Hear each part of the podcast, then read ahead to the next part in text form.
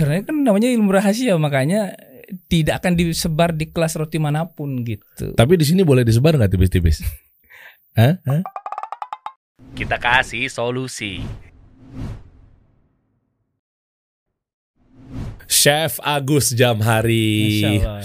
Wah, ini uh, chef kita nih kelas roti Jepang lima belas juta, delapan koma lima juta, tiga ratus lima puluh juta. Iya.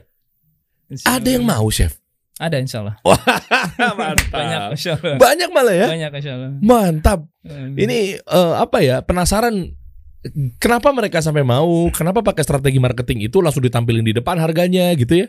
Iya. Nah, kita bahas nanti ya. Oh, boleh. Iya. Sampai kalau di bajunya nih, namanya kalau baju chef apa ya? Nih saya kurang iya, paham nih. Baju chef lah. Gitu aja udah. Iya. Uh. Baju chef itu ada empat negara. Iya. Di sisi apa tuh? Di, kerahnya gitu ya, iya, Indonesia, Singapura, Malaysia, Malaysia Brunei. Brunei iya, itu maksudnya uh, empat negara ini ada alumni. Mm-hmm. uh, kemudian sebenarnya bukan empat negara ada alumni, sebenarnya lebih dari empat enam negara total saat ini. Apa aja tuh? Uh, di Amerika Serikat kita punya satu, uh-huh. kemudian di Australia juga ada, uh-huh. dengan yang empat negara di Asia Tenggara ini gitu. Gimana ceritanya? Tapi uh, yang saya ajar, saya masuk langsung hmm? ke negaranya itu di Singapura dan Malaysia, termasuk Indonesia. Oh, gitu. Jadi benar-benar terjun dan uh, offline di sana? Iya, langsung offline di sana. Ah, gitu. Afwan, majuin dikit, chef. Ah, boleh, boleh. Nah, iya. biar biar mantap nih suara ini. Ini, nah, ini kita kupas nih bareng-bareng. Iya, ya. Boleh, boleh. Dan ada produk juga dari murid-murid. Oh, kemarin guys, gue nyobain roti yang sebetulnya rotinya itu adalah murid dari iya. ente kan, chef? Iya, insya Allah. Uh. Wah, itu empuk banget yang strawberry, yeah. yang sosis. Ih, itu roti Jepang begitu ya? Itu roti Jepang aslinya seperti itu. Jadi G yang di Jepang aslinya gitu ya, dan halal kan, karena kebanyakan roti Jepang tuh sebenarnya kalau di negara asalnya sih nggak halal gitu. Grade-nya grade berapa yang kemarin antum kirimin? Kemarin tuh grade satu. Grade satu. Jadi lebih enak dari roti Jepang yang ada di Indonesia sebenarnya. Gitu. Apa lebih enak daripada roti Jepang yang dibikin di Jepangnya langsung? Ah, karena belum pernah nyoba kesana gitu, jadi anak belum bisa bilang gitu. Loh, taunya bikin kelas roti Jepang tapi belum pernah nyobain Jepang gimana? Caranya saya meneliti gitu. Saya oh. anak meneliti toko-toko roti Jepang yang ada di Indonesia, saya bedah apa kira-kira resepnya, dan itu di riset selama belasan tahun dan keluarlah hasilnya sebagai kelas gitu. Oke. Okay. Makanya saya berani kasih garansi. Uh, Roti ini kalau nggak lebih enak dari yang di mall, uang kembali seratus persen gitu. Mantap. Apalagi garansi yang lainnya. Misalnya kalau dibikin adonan sekarang hmm. bisa dibuat di. Iya, jadi bikinnya nggak harus hari ini bikin, hari ini dipanggang, hari ini bikin, tahun depan dipanggang bisa gitu. Bikin apanya? Adonannya. Bikin adonannya hari ini? Iya, tapi manggangnya tahun depan. Ah, nggak mungkin. Bisa, karena ini. Nah, inilah teknologi yang dirahasiakan di ilmu roti Jepang sebenarnya. Oh, jadi dan ini yang bisa didapat caranya buat bikin adonan hari ini. Adonan setahun namanya. Adonan setahun namanya? Iya. Terus dipanggangnya tahun depan? Tahun depan. Itu cuma ada di kelas ente, chef? Iya. Karena ini ilmu rahasia, paling rahasia yang gak pernah ada. Masa gak pernah dipraktekin sama roti Jepang yang ada di Indonesia, toko-toko itu? Karena kan namanya ilmu rahasia, makanya tidak akan disebar di kelas roti manapun gitu. Tapi di sini boleh disebar gak tipis-tipis? Hah? Hah? Boleh? Uh, ya... Seperti itulah ya. Yeah, otomatis yeah. Tapi rahasia totalnya ada di sana. Di oh boleh, boleh, boleh. Tapi kita cari tahu ya, tipis-tipis boleh dong, chef. Boleh ya. Tonton sampai habis nih, kita bahas bareng-bareng.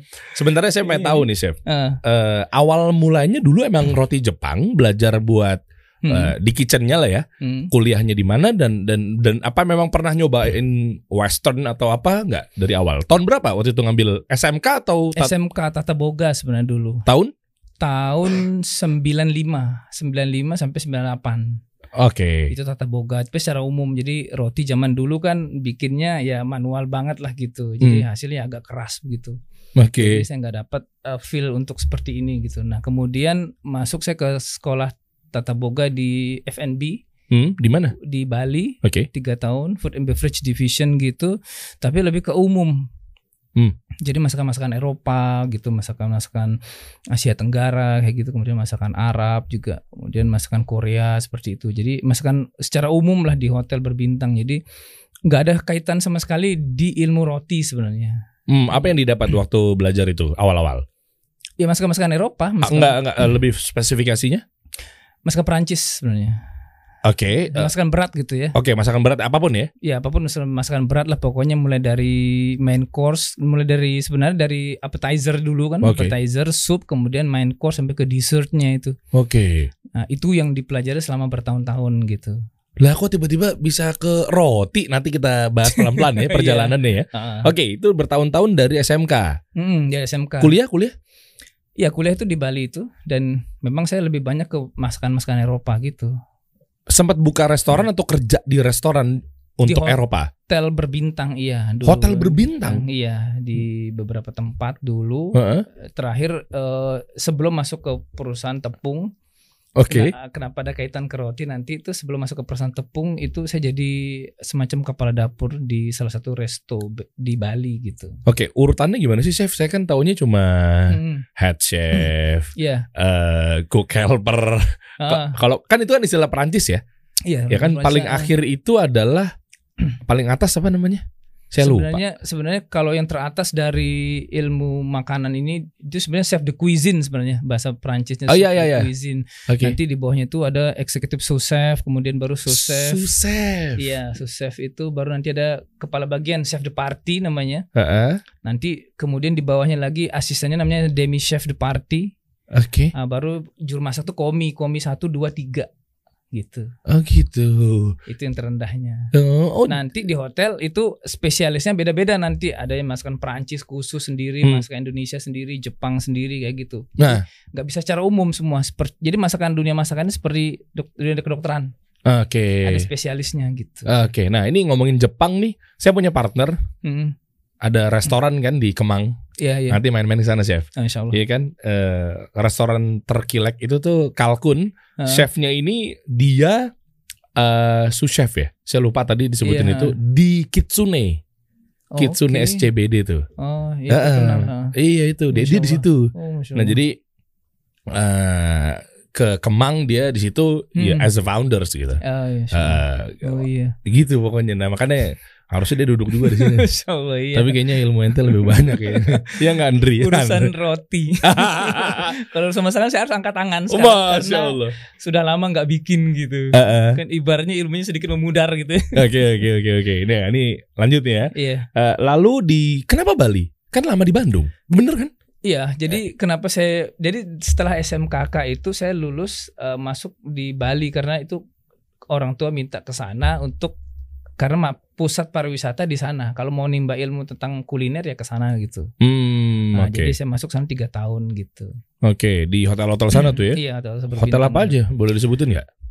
Grand Hyatt pernah, wow. yang di Nusa Dua, kemudian Bali Hyatt yang di Sanur, kemudian Le Meridien yang di Tanah Lot dulu. Uh-uh. Nah, sama beberapa yang ya kecil-kecil lah di sana tuh kayak Patra Jasa dulu yang dekat airport itu. Oh, oke, okay. Itu sebagai apa di sana-sana? Saya komi dulu, komi kan yang terendah dulu, mm-hmm. komi gitu. Jadi uh, belum naik yang ke atas. Jadi kadang kita masih baru-baru lulus kan, jadi nggak yeah. mungkin langsung ke atas. Uh. Gitu. Jadi itu bedanya lulusan di sini sama di luar negeri. Apa? Kalau lulusan dari luar negeri, misalkan dari C I A gitu, mm-hmm. The Culinary Institute of America, itu kalau langsung ke sini dia langsung executive chef. Loh kok bisa? Iya karena lulusan luar negeri beda dia ininya. Gengsinya lah gitu, keilmuannya mungkin ya beda dengan kalau di kita di sini harus mulai dari bawah gitu, nggak oh. bisa langsung naik ke atas gitu. Tapi ada sisi positifnya juga ya, artinya ya. Kalau di Indonesia jadi lebih detailingnya lebih ajib tuh. Ya lebih ini nanti tinggal mau masuk ke jurusan mana lagi. Dan di hotel ini kan kita nggak bisa nguasai semua bidang. Hmm. Nanti tinggal setelah di rolling ke semua departemen di kitchen itu kita tinggal milih mau mengambil fokus kemana nanti gitu. Depannya hmm, gitu yeah, sebagai chef apa gitu. Oke okay, oke. Okay. Terus di Bali, abis dari Bali ke? Setelah dari Bali itu uh, saya langsung ke Jakarta waktu itu masuk ke perusahaan tepung. Jadi lompatnya agak jauh beda gitu. Oh kenapa ninggalin Western uh, terus Eropa dan? Karena lain-lain? kalau kalau di Bali kita kan harus berhadapan dengan yang namanya Uh, sesuatu yang nggak halal dalam Islam gitu kan. Kalau hmm. di makanan kan pasti udah pasti megang itu gitu loh, yang hmm. haram-haram itu. Kalau nggak bahan bakunya haram atau ada campuran minuman keras di makanan itu.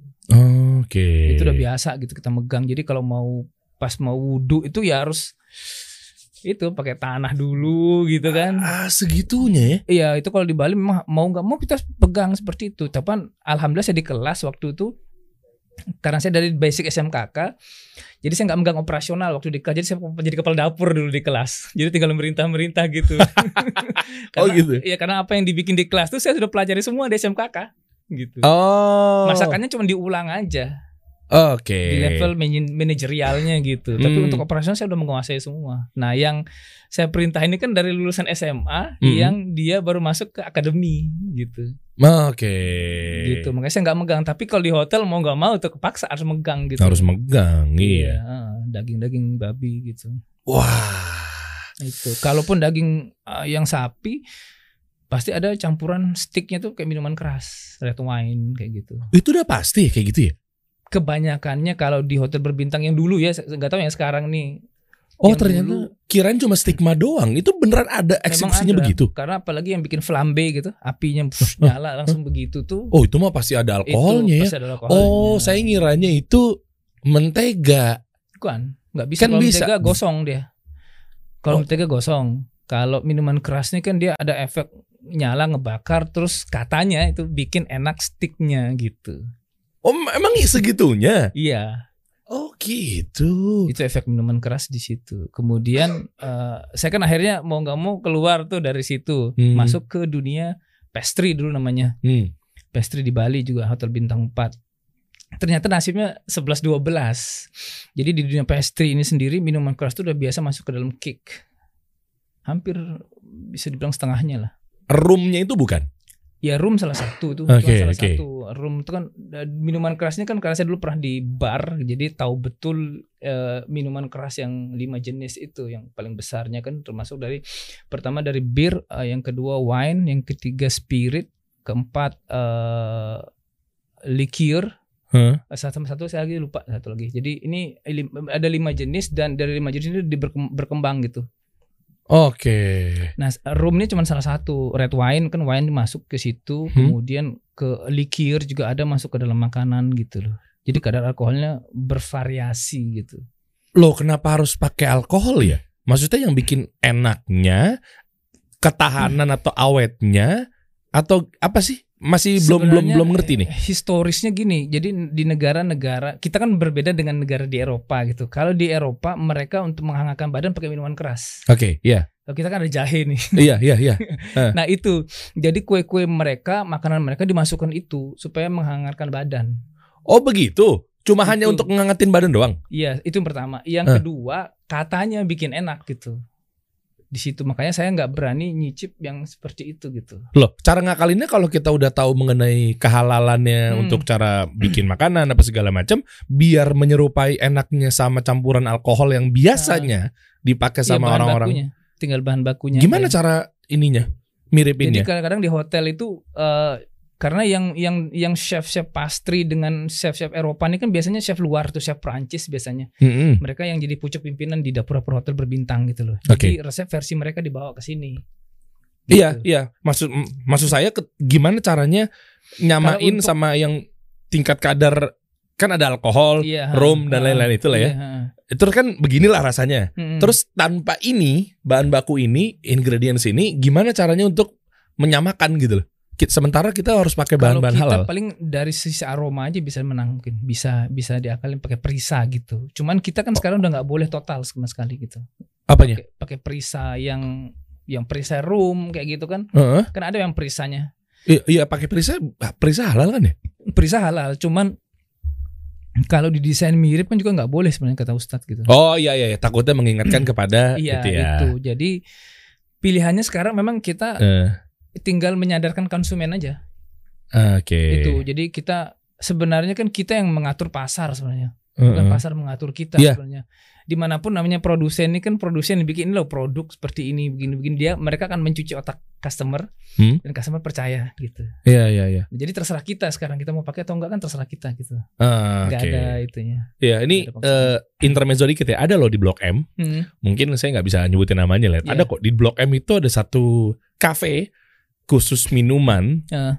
ada di kalau teman-teman tahu M Block lah ya. Yeah. Nah, itu, tuh. Itu minumannya mirip-mirip minuman-minuman keras, mabuk-mabuan istilahnya. Jadi oh, gitu. Tapi pakai jahe, oh. pakai afwan, apa namanya?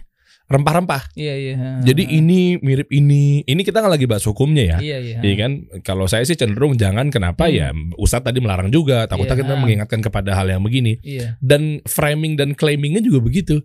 Oh. Jadi bahasanya kalau pengen begitu hmm. tapi pakai cara halal. Nah, nah jadi ke situ. Jadi iya. ini campurannya misalnya jahe sama rempah ini, uh. jadinya minuman keras yang ini. Oh. Kalau yang ini nama dengan minuman ini, ini campurannya misalnya ya bahan-bahan apapun ya. Iya, iya. Itu kan uh. misalnya temulawak campur ini ini jadinya menyerupai minuman ini. Oh, insyaallah. Dan sama gitu. Oh. Kok saya tahu ya? Enggak waktu zaman dulu, oh, iya, iya. gitu kan. Mungkin saya tahu beberapa-beberapa zaman dulu jangan dicontoh. Nah makanya iya, iya. kalau saya sih sekarang sih belum pernah coba ke situ lagi. Iya, iya. Eh itu maksudnya kayak begitu ya jadinya. Kalau dimiripin jadinya khawatirnya malah. Iya. Jadi orang nggak ini. Jadi uh, apa ya? Kayak kembali ke masa lalu gitulah. Iya. Ingat-ingat yang dulu gitu. Oke. Okay. Jadi... Nah lanjut nih ya. Iya. Sebelum kita bahas lebih detail, ternyata Chef Agus ini ada di Ufit. Ah, Ufit waktu awal-awal ya, Chef? Iya, awal-awal dulu. Iya kan? dua ribu empat belas. Dulu. Nah, coba kita lihat deh. Tuh, tuh, ternyata di Ufit ini guys yang biasa kita tonton tiap hari, kajian-kajian dan lain sebagainya di Ufit T V loh channelnya, bukan channel yang lain ya. Hmm. Ternyata dua ribu empat belas tuh Ufit sempat bikin playlist namanya resep makanan dapur Ufit. Tuh. Ini antum semua nih ya? Iya, ada sembilan totalnya. Sembilan. Iya, kalau ada yang lebih kopi itu dari salah satu tim di sana. Kopi. Iya. Kalau tuh cara membuat brownies itu adalah ada itu. Sembilan. Chef Agus nih ya. Iya. Ya, Choco chip, terus ya, krim karamel, ya, butter cake. Iya, donat juga. Oh gitu. Itu teh tarik juga ada. Oh teh tarik ada juga. Oh lengkap ya. Kenapa Ufit sempat bikin channel masakan ya di channelnya Ufit T V? Ada permintaan dulu, jadi mungkin biasa ada umahat yang masak gitu. Uh-huh. Cobalah tampilkan chef yang bisa masak gitu, yang oh. mungkin dari kalangan yang udah ngaji gitu. Oh, oke, okay. Antum ngaji dari tahun dua ribu enam. dua ribu enam. Nah, dua ribu enam. Mantap, makanya jenggot saya belum bisa ngalahin beliau guys. udah udah dari dua ribu enam jenggotnya udah nemu duluan, udah dipanjangin duluan. E, iya. Tapi nggak boleh kerja lagi di perusahaan.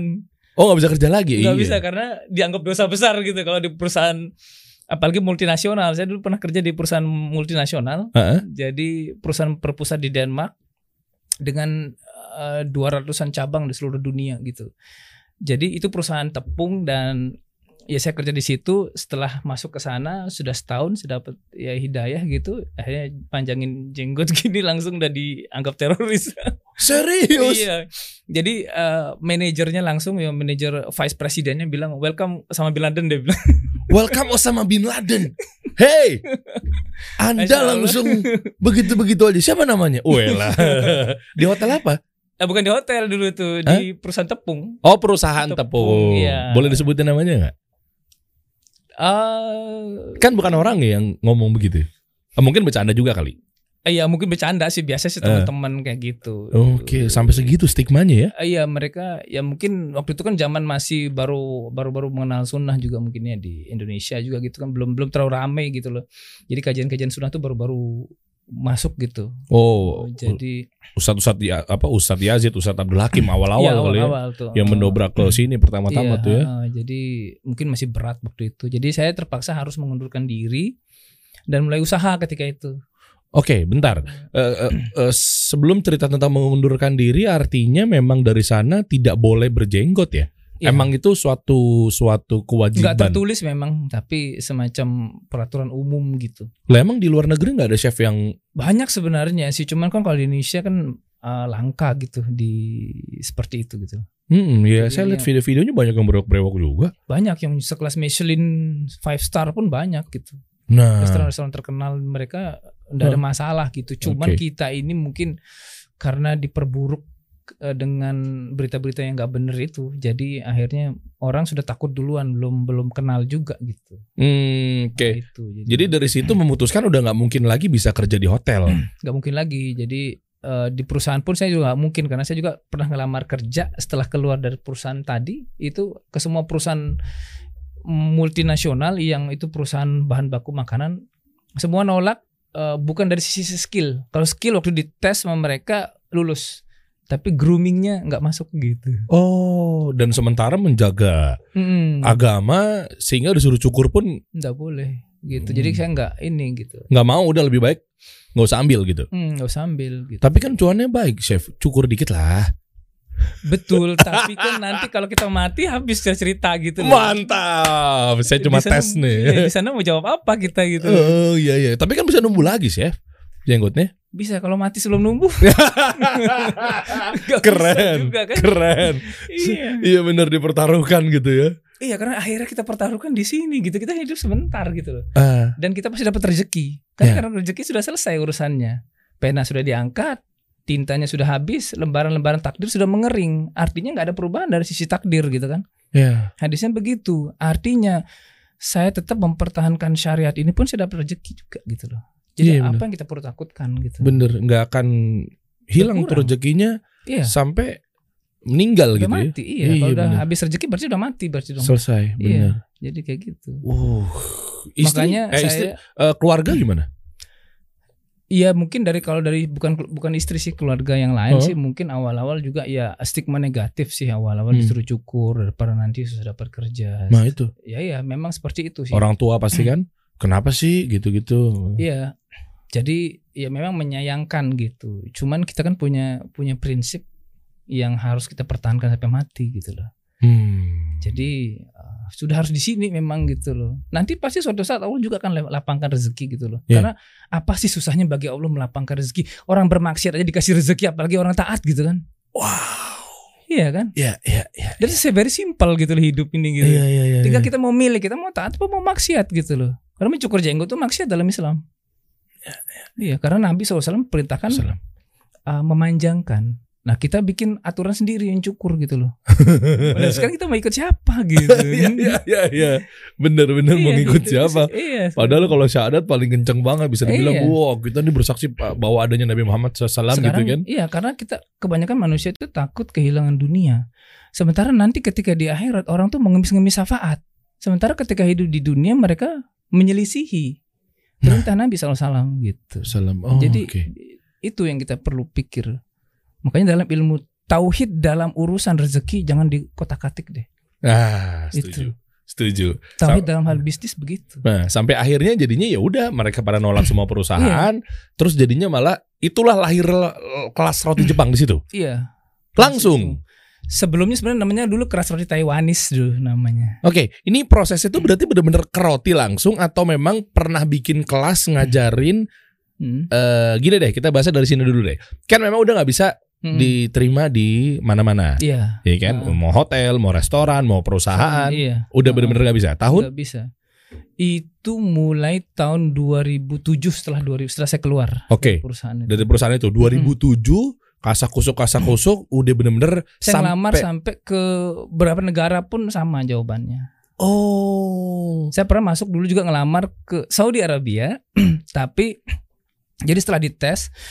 Uh, orang Jerman pemilik bakery besar di uh, waktu itu di Riyadh bilang Anda terpilih nomor satu dari kandidat kami di lima negara. Nice. Tapi unfortunately ketika itu ada suatu hubungan mungkin antar negara yang kurang pas. Jadi semua tenaga kerja Indonesia di tahun itu yang tenaga ahlinya tidak bisa masuk Saudi. Bukan Bo- karena jenggot dan bukan karena jenggot. Jenggot okay. mereka nggak mempermasalahkan oh, iya. karena Saudi. Mereka tinggal di sana iya. kan gitu. Uh-uh.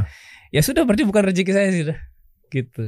Oh udah tes ke sana padahal ya. Iya. Berangkat lagi langsung. Berangkat. Hmm, sebenarnya bisa gitu. Di kapal pesiar juga dulu keterima gitu. Cuman ya itu syaratnya satu, cukur jenggot.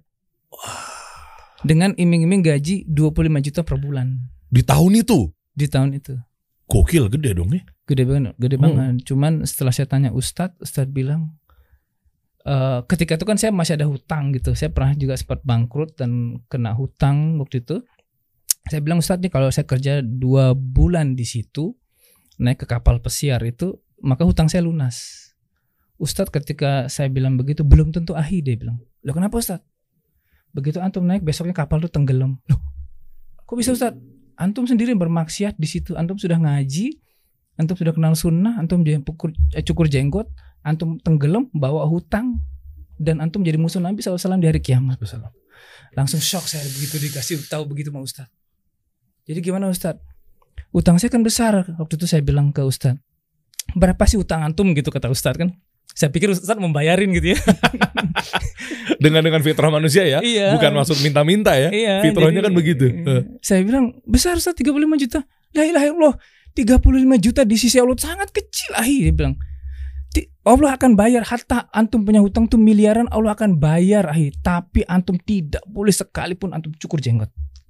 Bener Ustadz, pegang aja kata-kata saya, insya Allah hutang antum Allah segera lunasi.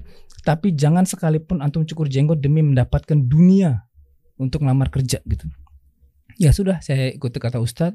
Dan Masya Allah, dua bulan kemudian hutang itu lunas.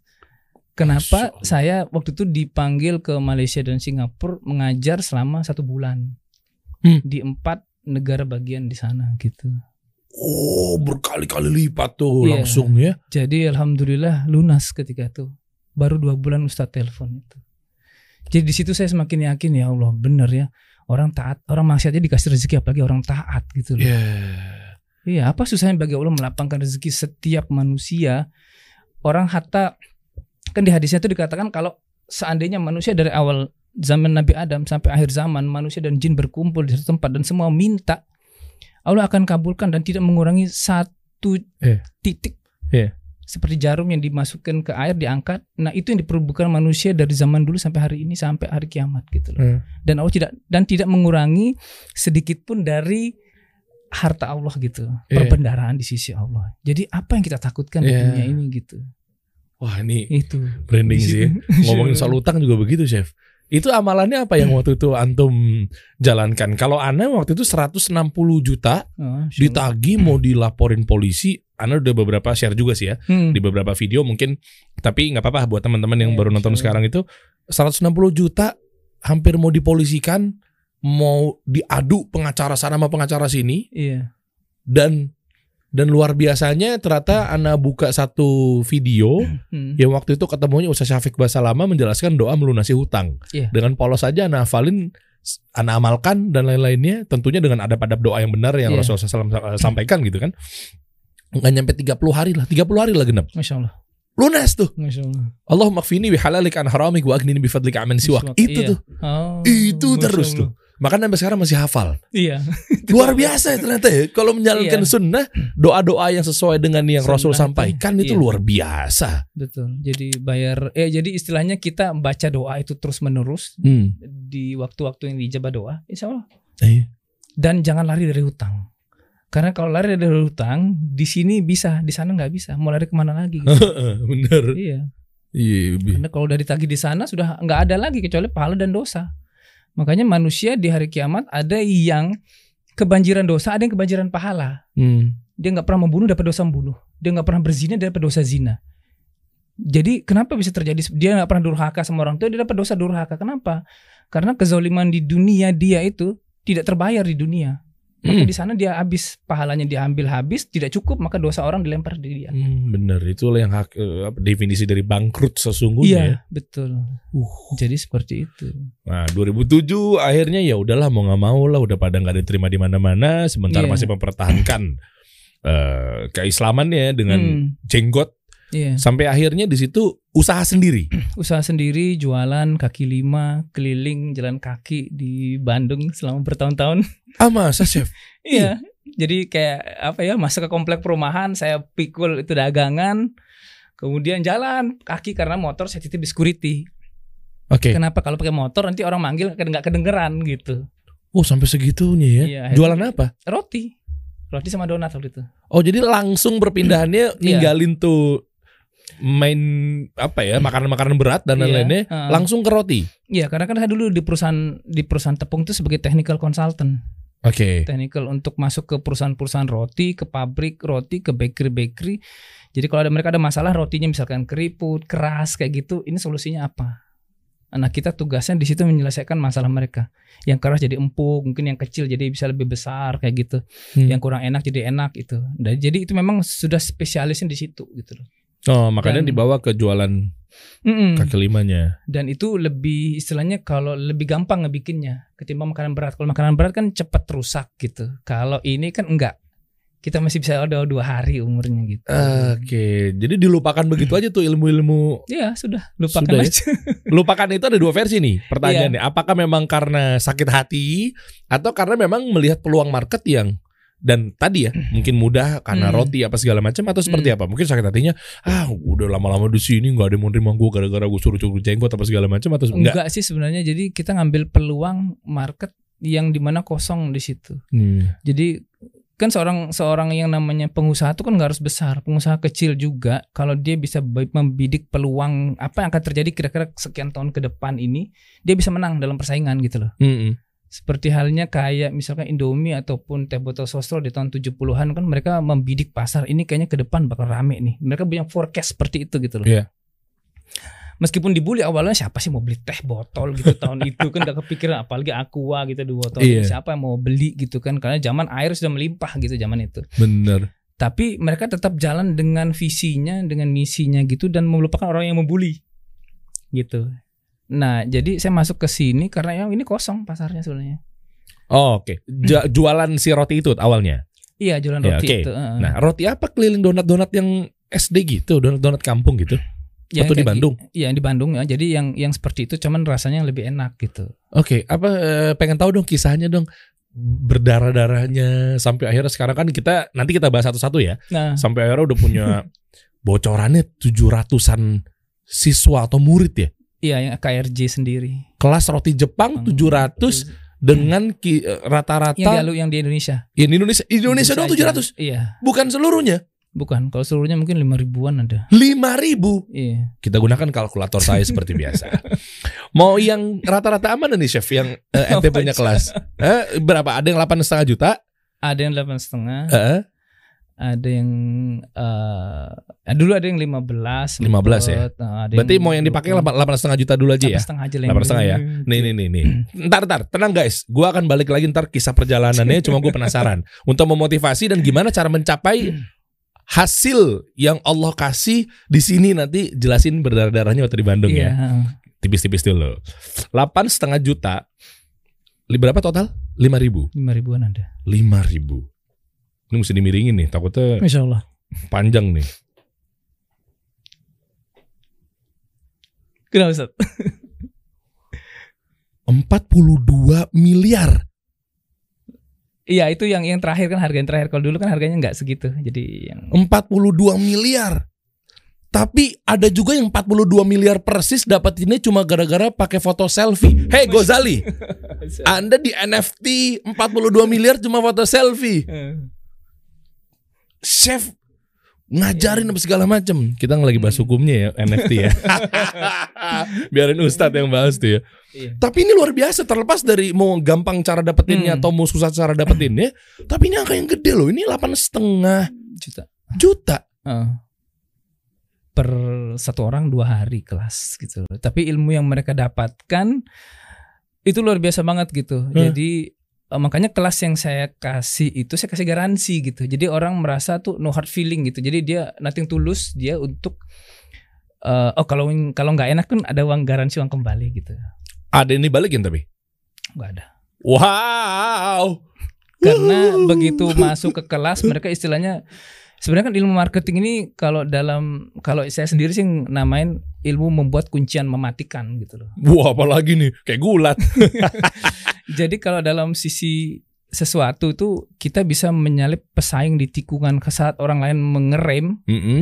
mengurangi kecepatan, kita malah gaspol. Gitu. Kok gitu? Nggak takut kecelakaan? Nanti kita bahas. Tahan dulu, tahan dulu, tahan dulu. Emang saya sukanya hobinya bikin penasaran teman-teman. Ngatur flow-nya sabar ya guys.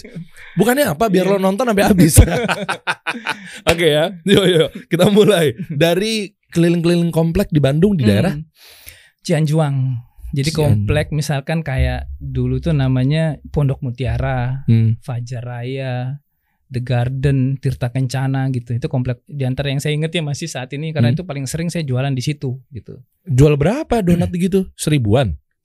Waktu itu dua ribu lima ratus. Kemudian kalau rotinya tuh ada yang tiga ribu, ada yang lima ribu gitu. Ada yang dua puluh ribu juga. Itu gak jomplang. Pendapatan berapa hmm. waktu antum di perusahaan paling tinggi deh? Sebelum cabut dan dagang keliling kaki lima. Hmm, hampir-hampir lima juta waktu itu. lima juta per? per bulan. Apa nih gaji? Gaji yang di ya, jadi hotel-hotel. Bukan, yang di perusahaan tepung. Oh, tepung. Saya kan jadi saya itu termasuk uh, tenaga yang sepuluh persen tenaga ahli di pabrik. Oh. Yang kalau meeting nasional mereka semua ikut. Iya, yeah, gitu. tahu tahu. Yang dapat fasilitas rumah sama isinya gitu, hmm. di zaman itu. Jadi, paling tinggi berapa gajinya tembusnya di tahun itu? Waktu itu lima juta kurang. lima juta ya. Hmm. Itu di tahun itu oke okay lah ya. Gede sudah gede, gede banget. Ya. Gede, gede banget. Oke, okay, lanjut. Terus tiba-tiba ah. dapatin jualan donat sama roti keliling itu berapa ya? Nggak nyampe lima juta paling sebulan. Nggak sampai, kecil banget tuh kayaknya. Kecil wow. banget, sedikit sih. Karena kan kita maksimalkan uh, tenaga juga nggak mungkin. Karena kita mulai dari belanja bahan, bikin langsung ngejual. Belum pakai resep yang bikin sekarang buat tahun depan dipanggang? Belum, waktu itu kan riset belum selesai. Oh. Jadi saya dapat ilmu risetnya, istilahnya forensik di bidang roti itu sebenarnya di perusahaan tepung. Hmm. Cuman waktu itu belum kepake gitu. Oke, lanjut nih, abis uh, itu itu sabar tuh ya keliling-keliling ya. Ya keliling-keliling, kemudian waktu itu ada Ikhwan yang ngajakin kerjasama bikin toko sampai akhirnya saya sakit waktu itu uh, dan harus berobat. Akhirnya saya uh, keluar dari kerjasama itu. Cuman jatuhnya kena ke hutang gitu loh. Ya, emang akadnya begitu? Bukan, sebenarnya akadnya waktu itu uh, mudah robah kan sebenarnya. Cuman oh iya, kan mudah robahnya nggak jelas. Tanggung bersama kalau memang akad bisnis hancur ya, ya bersama mudah robah. Cuman karena saya waktu itu di bawah tekanan, kalau karena Ikhwan ini pernah memenjarakan dua orang sebelum saya karena bawa kabur uang gitu kerjasama. Saya bilang saya nggak akan bawa kabur uang. Bagi saya track record itu nomor satu. Nama baik itu saya nomor satu, saya pasti lunasin. Cuman saya minta keringanan tiap bulan saya cicil gitu. Akhirnya okay. saya cicil gitu tiap bulan gitu. Wah, kalau udah ngomongin utang, waduh merinding ya, sih emang sih. Emang ya dua tahunan sih sebenarnya uh, untuk ngebayar utang ini sampai terakhir dua bulan sebelum utang lunas tuh saya dapat kerjaan di kapal pesiar di Amerika Serikat itu. Cuman Ustaz bilang kan jangan masuk ke situ. Aduh, akhirnya ya singkat tuh cerita tuh kelar tuh keliling-keliling tuh. Akhirnya hmm. keliling berapa lama? Berapa tahun? Bulan? Dari dua ribu tujuh awal sampai sampai dua ribu sepuluh akhir. Tiga tahun. Iya. Jualan keliling, keliling ke sekolah keliling. Juga gitu. Pernah ke sekolah, masuk S D, S M P, S M A, S M A Katolik sampai ke universitas gitu. Jadi nitipin gitu. Kadang kalau sudah baliknya setengah itu sudah nggak ada untung gitu. Hah, karena mesti habis dong. Iya, jadi idealnya tuh balik cuma satu. Kalau naruh sepuluh balik cuma satu, itu baru untung. Kalau balik dua udah nggak ada untung. Oh, karena, karena marginnya tipis banget ya. Iya, karena nggak ada yang ngajarin waktu itu saya tentang ilmu strategi marketing, kan psikologi, apa segala macam, saya nggak pernah ini. Jadi sesudah bangkrut seperti itu kan, jadi uh, teman waktu itu sempat ngeminjemin buku ilmu marketing Pak Renal Kasali. Hmm, oh, masya Allah. Dari situ saya baca, oh ternyata ini Indonesia gitu loh. Nah di situlah saya berubah mindset. Apa? Untuk ngejual yang harga tinggi. Nah, oke. Okay. Dari situ titik baliknya, jadi saya ngajar kelas juga dari awal, ngajar kelas setelah setelah jualan itu itu langsung memang tinggi harganya gitu. Tapi kan marketnya beda-beda, Chef. Nggak harus kena dijual tinggi pun juga ada aja hmm. yang nggak mau nggak ambil. Iya, ya betul. Dong. Artinya kita kan sebenarnya harus uh, istilahnya ya legowo. Iya. Kita bagi rezeki deh, yang murah lu yang ambil deh. Iya, iya, lu iya. yang ambil kelas atas aja. Bener, gitu. bener, bener. Dan Uh, hmm. saya pernah bilang juga ke beberapa kelas saya tuh hmm. untuk kelas bisnis sama digital marketing, harga berbanding lurus sama persepsi kan. Hmm. Kalau kita mau jual tinggi, persepsi Anda ya juga harus diatur. Hmm. Mungkin kontennya hmm. jangan terlihat bahwa persepsinya menengah ke bawah, kelihatannya kontennya nggak proper, nggak hmm. maksimal, hasil produknya juga kurang berkualitas misalnya, tapi yeah. jualnya malah yeah. tinggi. Nah uh-uh. itu kan nggak berbanding lurus sama persepsinya. Iya, yeah. sebenarnya sih dari mindset pertama. Iya. Mindset ini, kalau mindset kita miskin ya nggak bisa jual. Hmm. Kalau kita kalau kita pengen istilahnya menjual ke kelas atas, maka mindset kita harus mindset orang kaya. Iya iya. Itu karena mindset ini kan doa, mindset ini persangkaan. Iya. Allah kabulkan sesuai persangkaan hambanya. Iya gitu. betul betul. Kalau kita bersangka nggak akan ada yang beli, ya nggak akan ada yang beli. Itu jadi takdir kita. Uh. Karena kita berusaha bersangka buruk gitu. Iya. Yeah. Nah di di manapun saya ngajar itu sama. Di Malaysia, di Singapura harga kelas itu memang berempat kali lipat dari chef lokal yang ngajar gitu. Hmm. Dan masuk kok bisa gitu, makanya orang di sana heran gitu. Chef kok bisa kita ngejual seratus ringgit aja kok setengah mati harga kelas. Chef ngajar seribu dua ratus ringgit. Sementara chef lokal ngajar tiga ratus ringgit waktu itu. Wow, berperangnya sama lokal lagi. Terus ya. Gimana? Ya alhamdulillah, jadi mereka dari ini kan ada sisi strateginya gitu ya. Loh. Jadi buku-buku yang saya baca itu ya saya nggak tahu gimana tapi saya terapkan coba gitu loh. All, all by feeling gitu loh. Hmm. Karena kita rasio kadang-kadang nggak masuk gitu. Jadi kita ngejual kalau orang lain misalkan alumni kan saya saya suruh ngajar, hmm. jadi mereka dapat ilmu dari saya, mereka boleh ngajar. Di saat kalau kelas lain nggak boleh, mereka akan katakan awas kalau ngajar saya tutup di akhirat. Setuju, bener. Banyak yang seperti itu, tapi saya justru saya support alumni ngajar. Kenapa? Kalau alumni ngajar satu mereka balik modal, yeah. kan? Yang kedua saya dapat pahala, kan itu bermanfaat, oh, iya, iya, ya kan? Iya. Memang banyak pertanyaan saya apa nggak takut nih? Lahannya habis. Saya bilang lahan saya nggak mungkin habis. Saya bilang kenapa? Kita kalau kalau kita mau bikin bikin perhitungan gitu, saya ngajar katakanlah kalau satu kali kelas itu maksimal dua puluh enam orang dikalikan seminggu tuh uh, dalam sebulan empat kali dikalikan uh, selama setahun dikalikan anggapnya tiga puluh tahun lagi saya hidup, mm-hmm. saya bilang itu tidak ada satu persen dari penduduk Indonesia loh, apalagi penduduk dunia. Iya, iya, iya. Kayak tadi saya ngitung aja. Iya, nol koma lima juga nggak ada, uh. nol koma satu pun tidak ada. Saya bilang, apa ini kita mau perebutkan? Terus saling tuntut-tuntutan di akhiran, saya bilang nggak level lah. Kita bilang kita berebut, berebut urusan dunia. Saya bilang gitu loh. Jadi kalau alumni mau ngajar, ngajar silakan. Tapi saya punya strategi. Ketika alumni ngajar, harga kelas saya naikkan. Malah dinaikin? Iya. Di zaman pandemi ini saya naikkan harga. Karena biar terpisah sama marketnya si alumni. Satu itu, yang kedua menjaga prestise orang, gitu. Karena, keren, keren. Karena ada orang yang uh, mereka pengen dapat sesuatu tuh dengan harga gitu loh. Jadi yeah. kalau dia dikasih harga murah dia merasa nggak begitu enak gitu, nggak begitu elegan gitu. Karena di Indonesia ini banyak orang yang tidak bahagia dikasih harga murah. Setuju banget, Bos. Banyak banget. Jadi iya. mereka bahagia ketika dapat harga mahal karena mereka sepadan dengan apa yang dia dapat dengan harga yang dia bayar gitu. Guys, gitu. Anda masih betah kecemplung di kubangan perang harga. Itu iya, mulai yang ditanyain iya. sama netizen. Masya Bang, Allah. Gimana sih caranya sih gue udah bikin begini, begini, begini, tapi kok selalu sih harga gue ketawar, tapi kok selalu sih gue terjebak dalam perang harga apa segala macem. Iya. Anda mungkin kurang jauh main marketing dan brandingnya. Iya, gitu. Iya. Jadi itu yang ditonjolkan sebenarnya kan ke kualitas gitu. Dan apalagi kita bikin ada garansi uang kembali hmm. di semua produk. Sebenarnya produk baik produk maupun layanan ini sebenarnya penting kita bikin garansi uang kembali gitu loh. Okay. Kalau kita kita memberikan garansi ini kan berarti sudah punya confident di situ terhadap apa yang kita jual gitu loh. Oh iya dong, naik valuasi. Iya. Iya. Karena nggak sembarangan berani ngasih garansi itu. Uh-uh. Apalagi berani saya kasih garansi kelas roti Jepang ini lebih enak dari roti Jepang di tiga negara di tempat saya ngajar. Gitu. Itu ajib sih. Gitu. Masya Allah. Kan alumni sudah buktikan gitu loh. Berapa totalnya tadi lima ribuan nih? Dan ini produk-produk alumni ya? Iya, ini produk-produk alumni. Aduh, semua. Mantap. Ntar saya ceritain deh. Kemarin dikirimin sama Chef Agus nih. Ajib. Masya Allah. Bini gue demen banget tuh. Iya. Banyak banget dikirimin kemarin empat kotak ya. Iya. Itu sebenarnya itu alumni yang nol, tidak punya basic dibilang roti. Ah, masa bisa begitu jadinya? Bisa. Karena asal dengan satu syarat, ilmunya dikasih semua, jangan ada rahasia di antara kita gitu loh. Eh, mantap, mantap. Sabar, yeah. sabar, sabar. Ini tadi malah kepotong tuh lagi cerita perjalanan nih. Saya mau tahu yeah. lebih detail, nanti kita bahas um, lebih lanjut mengenai kelasnya ya. Iya, yeah, oke. Okay. Okay, terus uh, balik dikit aja bentar, guys. Uh. Lebih kepada keliling-keliling tiga tahun terus tiba-tiba kepikiran buka kelasnya itu loh. Tadi kan masukin ke sekolah, untung yeah. tipis, kalau hmm. balik ke setengah itu udah pasti bangkrut. Hatta satu balik udah deg-degan besok modalnya yeah. gimana, muternya hmm. apa segala macem gitu. Iya. Yeah. Ya terus? Ya udah, jadi dari situ kemudian mm -mm. Uh, saudara sebenarnya kakak saya sendiri ngasih mm. ide gitu.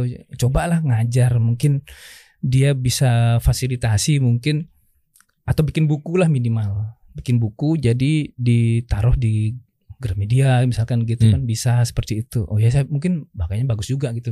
Nah dari situ mulai kepikiran gitu. Oke. Okay. Kayaknya bagus juga nih idenya gitu. Iya. Tapi gini Chef kan hmm. kita mau ngajar kan harus punya kredibilitas, hmm. harus punya privilege. Iya. Iya kan. Hmm. Nah Artinya dengan jualan keliling tanpa mendiskriminasi apa-apa ya, yeah. Oke, okay? Keliling itu kan ngajarnya di mana letak kredibilitas dan valuasi diri kita. Sementara yeah. kita ngajar, lu aja balik setengah aja Kagak. masih deg-degan gitu.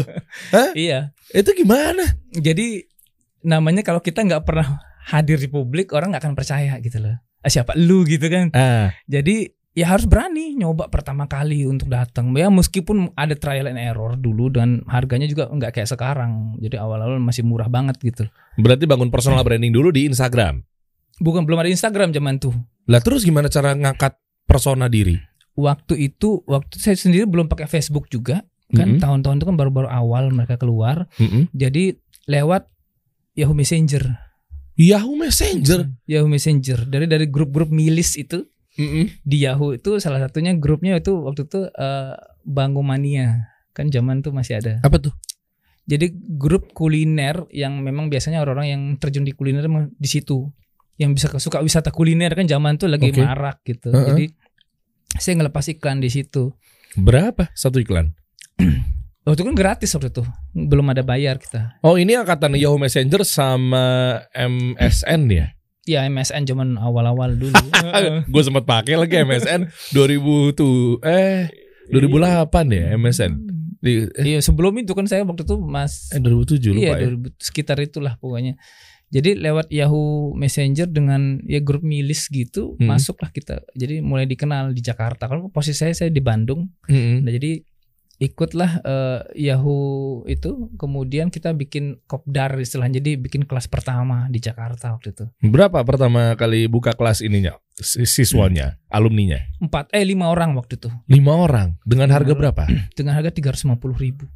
Oh, oke. Okay. Itu itu alhamdulillah diliput sama Tabloid Lezat waktu itu.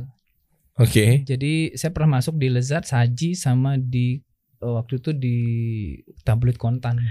Angkatan antum siapa sih chefnya waktu itu? Rudy Khoirudin. Ya, se- selevel itulah dulu. Selevel ya. Iya, yang kayak kayak gitulah dulu yang yang masih terkenal zaman itu kan. Bu Siska mah lebih senior lagi ya? Itu lebih senior lagi itu. Siska Suitomo. Iya, ya kan? Lebih senior. Pak Rudy juga sebenarnya udah udah lebih senior dari saya sebenarnya waktu itu. Rudy masih anak-anak gitu.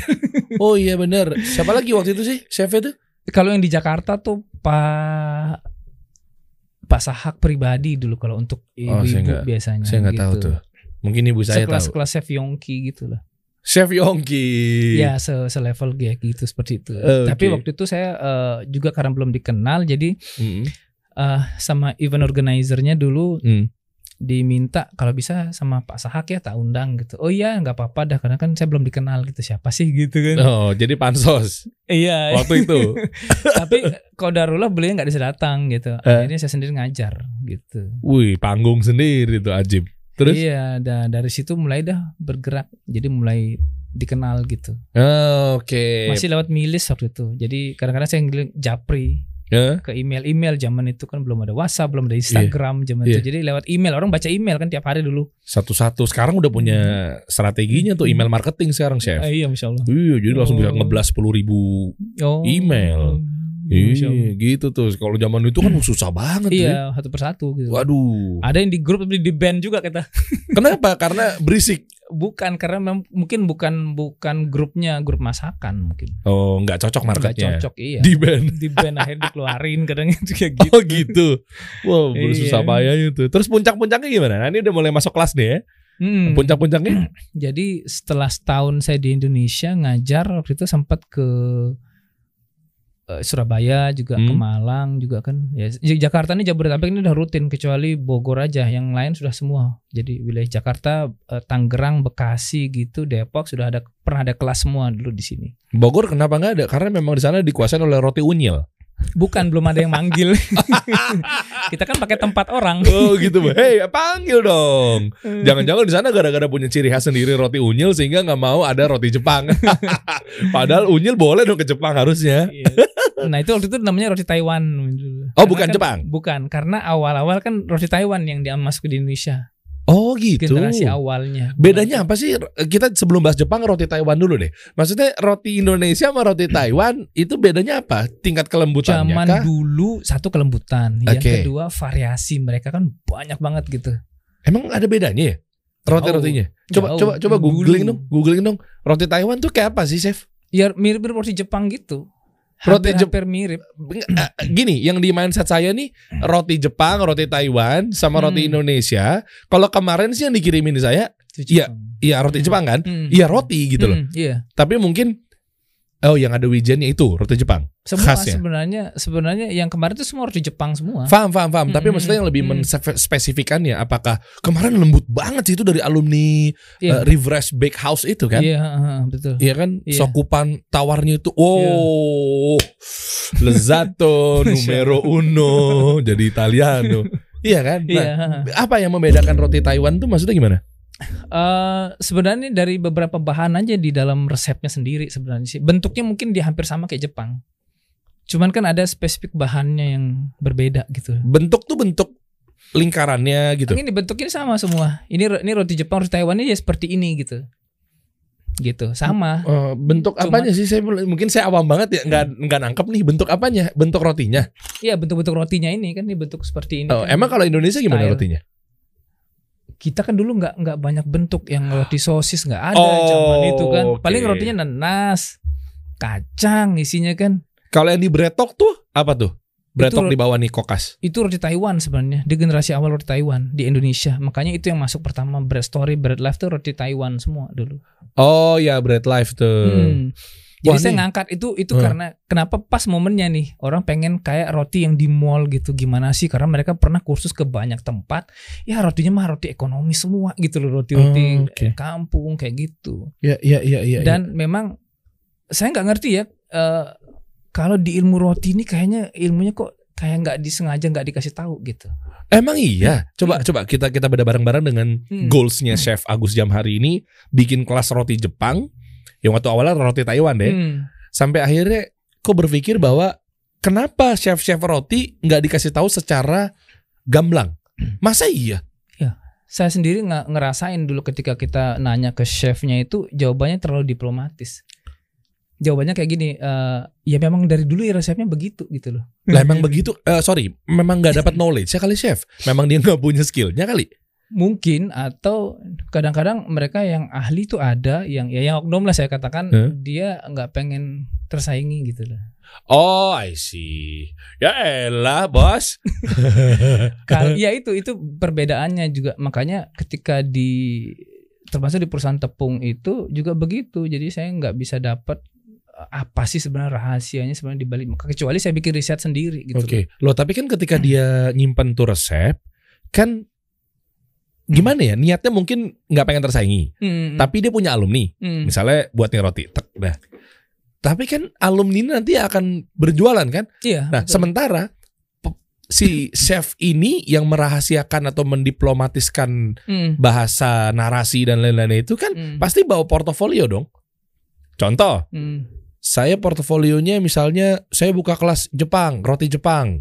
Hmm. Udah megang apa aja chef alumninya hmm. tuh Bread Talk, Bread Life. Eh kemarin saya cobain Bread Talk kayaknya so-so ya. Misal ini contoh hmm. doang nih ya, tanpa hmm. harus menghormat, eh, tanpa harus mengurangi kredibilitas Bread Talk nih contoh. Hmm. Atau mungkin ini lah kan bumerang ke dia sendiri.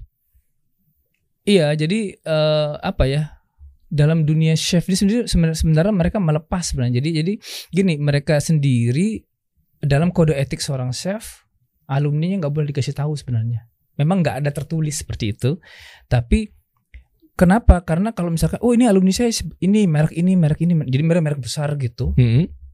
orang jadi tahu gitu loh rahasianya. Oh nggak boleh begitu. Kalau oh, oh beda nih, ini ini mantap nih obrolannya dua arah nih. Maksudnya hmm. kalau di dunia saya, hmm. kami gitu ya, yang di ya agency, hmm. media, hmm. digital marketing, yeah. justru kita malah dipublish. dipublish. Yeah. Kita pernah megang Grab. Oh. Kita pernah megang Nestle, uh. kita pernah megang Le Mineral, uh. Aqua dan yeah. lain-lainnya gitu kan. Itu kan hmm. suatu daya jual kan. Hmm, kalau di chef enggak kayak gitu? Enggak, beda. Jadi dia harus merahasiakan. Oh, karena eh, kalau dunia di masakan ini kan sebenarnya persaingannya luar biasa sengit gitu loh. Sengit banget hmm, gitu. Sebenarnya okay. sih hampir sama dengan yang lain, cuman mereka nggak pengen tersaingin gitu. Meskipun hmm. setelah saya belajar lebih dalam sih sebenarnya nggak gitu-gitu amat. Cuman bagi saya sendiri, uh, alumni saya sendiri yang gede-gede itu udah udah banyak lah ya. Hmm-hmm. Jadi yang di zaman pandemi ini mereka ada omset antara dua sampai empat miliar per tahun tuh sudah ada gitu. Wow, dari alumni. Jualan roti. Uh, uh. Tapi siapa mereka saya harus merahasiakan gitu loh. Kenapa? Karena para alumni kebanyakannya di atas sembilan puluh lima persen mereka tidak pengen diketahui jati diri mereka belajar kemana. Kenapa? Karena tidak ingin jadi ajang kelinci percobaan ngetes rasa orang mau ikut kelas. Oh, ngerti. Di situ dia. Iya, iya, iya, iya. Makanya itu dirahasiakan, kecuali beberapa yang saya publish di misalkan di I G saya itu itu memang minta dipromosiin gitu. Dan alhamdulillah bilang, "Wah, wow, saya beludak banget nih yang pesen nih setelah saya publish gitu." Loh, kayak kemarin misalnya saya dikirimin alumni antum tuh. Boleh saya sebut? Boleh, nggak ada masalah. Tadi kesebut lagi Reverse Bakehouse. Nggak apa-apa karena itu memang mereka minta dipublish gitu loh. Buat Uh, daya ya, ju, uh, itu, value dan lain-lain value dia gitu, jadi supaya diakui gitu bahwa ini ini loh alumni yang sukses gitu loh hmm. di Tangerang Selatan kayak gitu kan. Jadi saya sebut merek mereka atau beberapa alumni yang lain saya sebut masuk di I G saya itu. Hmm. Jadi kalau alumni minta dipromosikan saya akan promosikan gitu. Tapi gitu. Emang lembut banget sih, kemarin istri juga doyan hmm. banget lagi itu. Itu orang arsi, uh, interior, huh? Itu orang interior sebenarnya. I Ah, bisa bikin roti? Bisa. Berarti di kelas antum tuh bener-bener siapapun juga bisa belajar dari nol? Sangat bisa. Oke, oke. Yang penting bisa baca tulis aja. Ya, ya, ya, ya, betul, betul, betul. Uh, jujur, yang yang si si yang strawberry itu tuh, uh. itu kan di Bread Life juga ada tuh. Iya. Uh. Yang yang apa sih namanya tuh yang ada cupnya itu? Yang saya kemarin aduh. Sutu, kalau bahasa Jepang di, itu suturuberi jizupang. Oh gitu. Ada di video ini belum saya edit nih. Saya kemarin sempat review tuh. Iya. Reverse Bakehouse itu. Uh-huh. Itu itu diadu sama Bread Life karena jujur saya sebelumnya yeah. saya doyan roti. Mm-hmm. Oke. Okay. Ya, saya nggak ngerti lah resep-resepnya ya. Yang penting saya doyan roti. Kan kelihatan yeah. dari postur badannya kan ya. Yeah. Nah, mengembang gitu. Nah, uh, di Bread Life saya suka yang uh. Uh, yang uh, ente ajarin mengenai strawberry itu. Mm. Ya kan di Bread mm. Life tuh kalau nggak salah blueberry itu dia.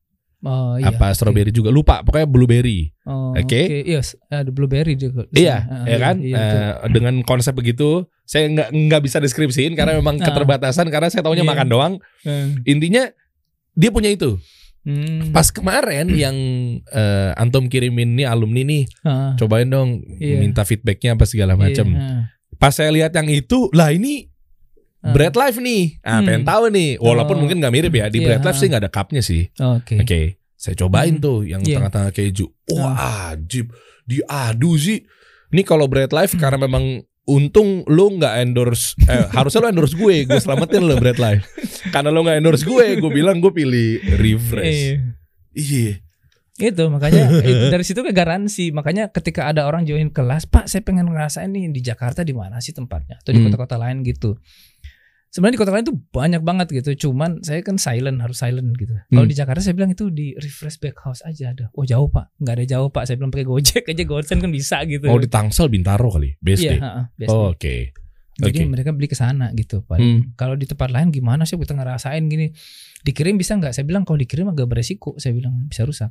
Nah itu loh kemarin kan jadinya mohon maaf ya ini hmm. uh, tim kasih solusi kan tadinya kan harusnya kesini hmm. tapi lucunya boleh saya kasih tahu di sini kan lucunya ini gue mau buka dapur nih guys hmm. Chef Agus ini ingetnya lima belas Februari iya. syuting podcast seharusnya lima belas Januari eh, enggak jadi saya inget itu lima belas Januari tapi salah ketik jadi lima belas Februari ini ini ini kita bongkar dapur dikit ya Chef iya ya kan nah habis itu lima belas Uh, Januari harusnya harusnya hari iya. Nah terus saya terima jadwal mm. dari tim kreatif saya, mm. oke okay.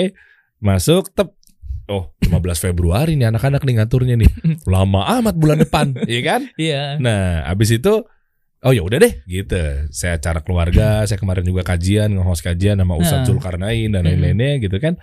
Terus dapat kabar, ternyata chef udah di depan kasih solusi. Hah gimana sih ini maksudnya? Terus udah saya bacakan screenshot kan hmm. dari Lombok ya. Iya. Ya Allah sian juga lah bukan lima belas Februari ternyata pas saya buka screenshotnya lagi malah save chatnya saya saya sendiri salah tanggal. Iya kan ya? Iya. Nah, harusnya lima belas Januari tapi nggak tiga iya. Februari. Iya. Mungkin waktu itu lagi ketumpahan tepung kali ya jadi nggak fokus. Lagi nulis buku sebenarnya oh, gitu. Itu. Jadi kira lagi nggak fokus karena tepung mana-mana nggak ngetikin. Uh. Ya Allah kasihan banget makanya ya udah. Akhirnya hmm. dikirimin ke rumah saya tuh. Iya. Iya kan, mau kirim ke kantor Sabtu Ahad kan kantor nggak ada orang. Betul. Nah itu ini ini nyambung sama obrolan. Kenapa emang nggak bisa ditunggu untuk berapa hari ya? Tapi yang sosis hmm. si Refresh itu hmm. saya makan kemarin nih. Berarti artinya udah dua hari ya? Iya udah dua hari. Kan. Karena kan nggak mungkin saya makan semuanya. Hmm, walaupun iya, iya, saya bagi-bagiin apa segala macam ah, kan iya. ke keluarga. Nah maksudnya artinya kok masih lembut ya? Itu dahsyat loh yang bisa sebenarnya. Sosis tuh apa sih yang kayak ya sosis kayak, kayak bunga kayak bunga uh, iya. Itu empuknya sempuk-empuknya. Tanya istri saya, oh, Masya Allah. Tuh Masya Allah loh, kok bisa dua hari padahal. Lah kalau gitu bisa bawa ke kantor aja.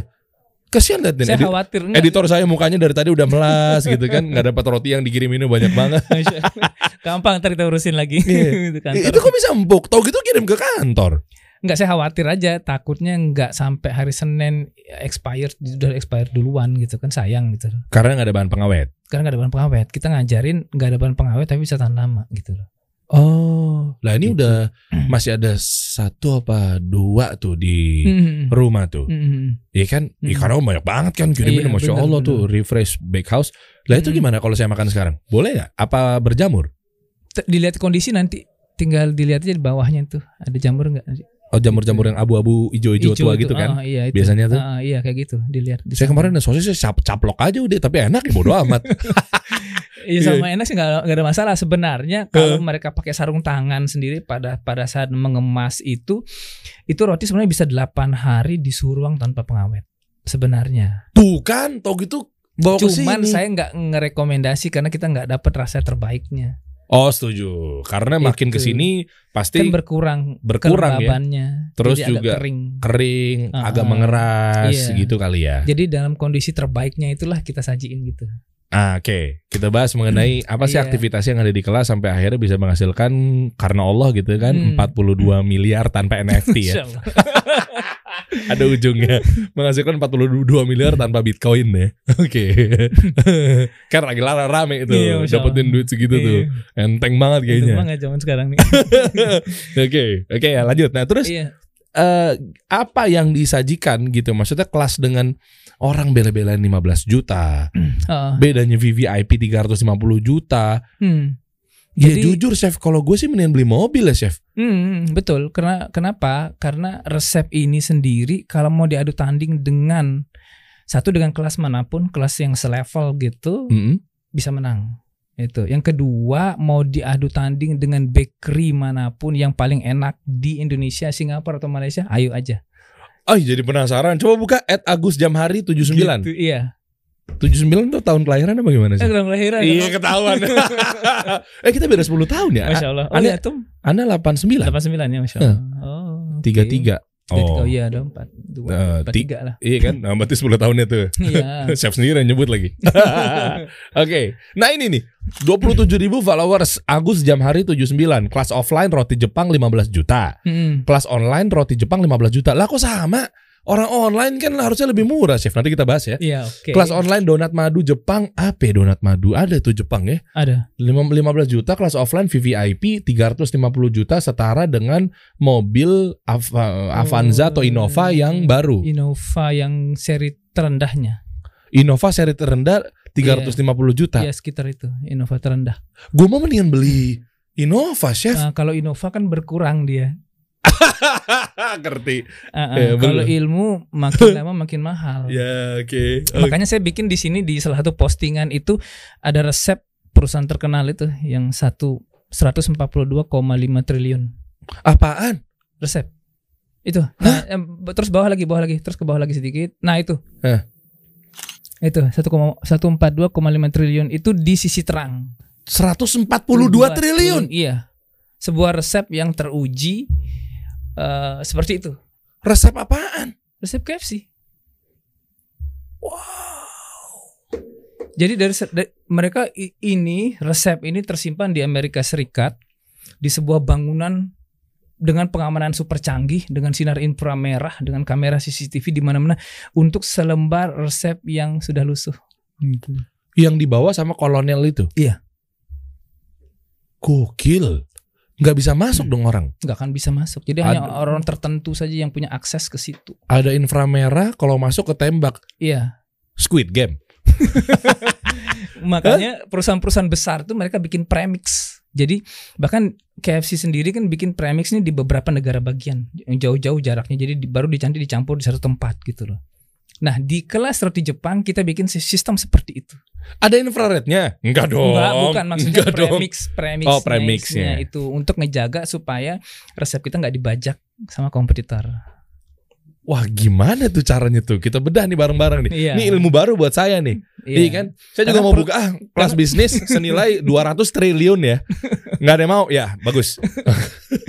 Oke oke, terus terus terus. Jadi jadi ilmu ini karena ini kan ilmu riset teruji hmm. Hmm. dengan dengan dengan bahan baku dari empat belas negara untuk resep roti Jepang sendiri. Jadi dari empat belas negara bahan bakunya, kemudian uh, saya tes di tiga negara.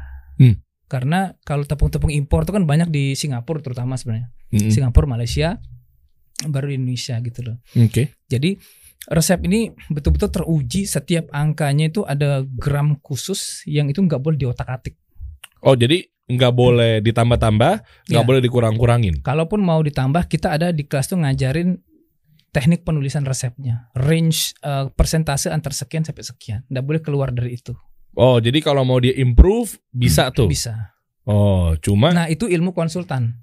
Hmm. Jadi ilmu konsultan ini satu ilmu nulis resepnya. Ini bukan ilmu sembarangan. Jadi di kelas manapun roti di tiga negara nggak akan ada ilmu menulis resep. Oke, okay. Kalau dia dulunya konsultan bisa dong. Kalau konsultan ilmu di makanan. Iya iya. Iya bisa. Oke. Okay.